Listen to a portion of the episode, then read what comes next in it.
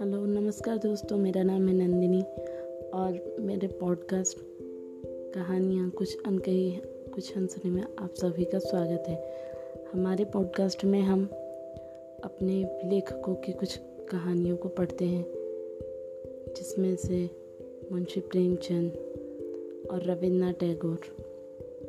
ये दोनों ही मेरे फेवरेट राइटर हैं और मुझे इनकी कहानियों को पढ़ने में बहुत अच्छा लगता है। अगर आप भी इंटरेस्टेड हैं और आप भी सुनना चाहते हैं इनकी कहानी को तो प्लीज़ मेरे पॉडकास्ट को सुनिए और मुझे फॉलो कीजिए। Thank you so much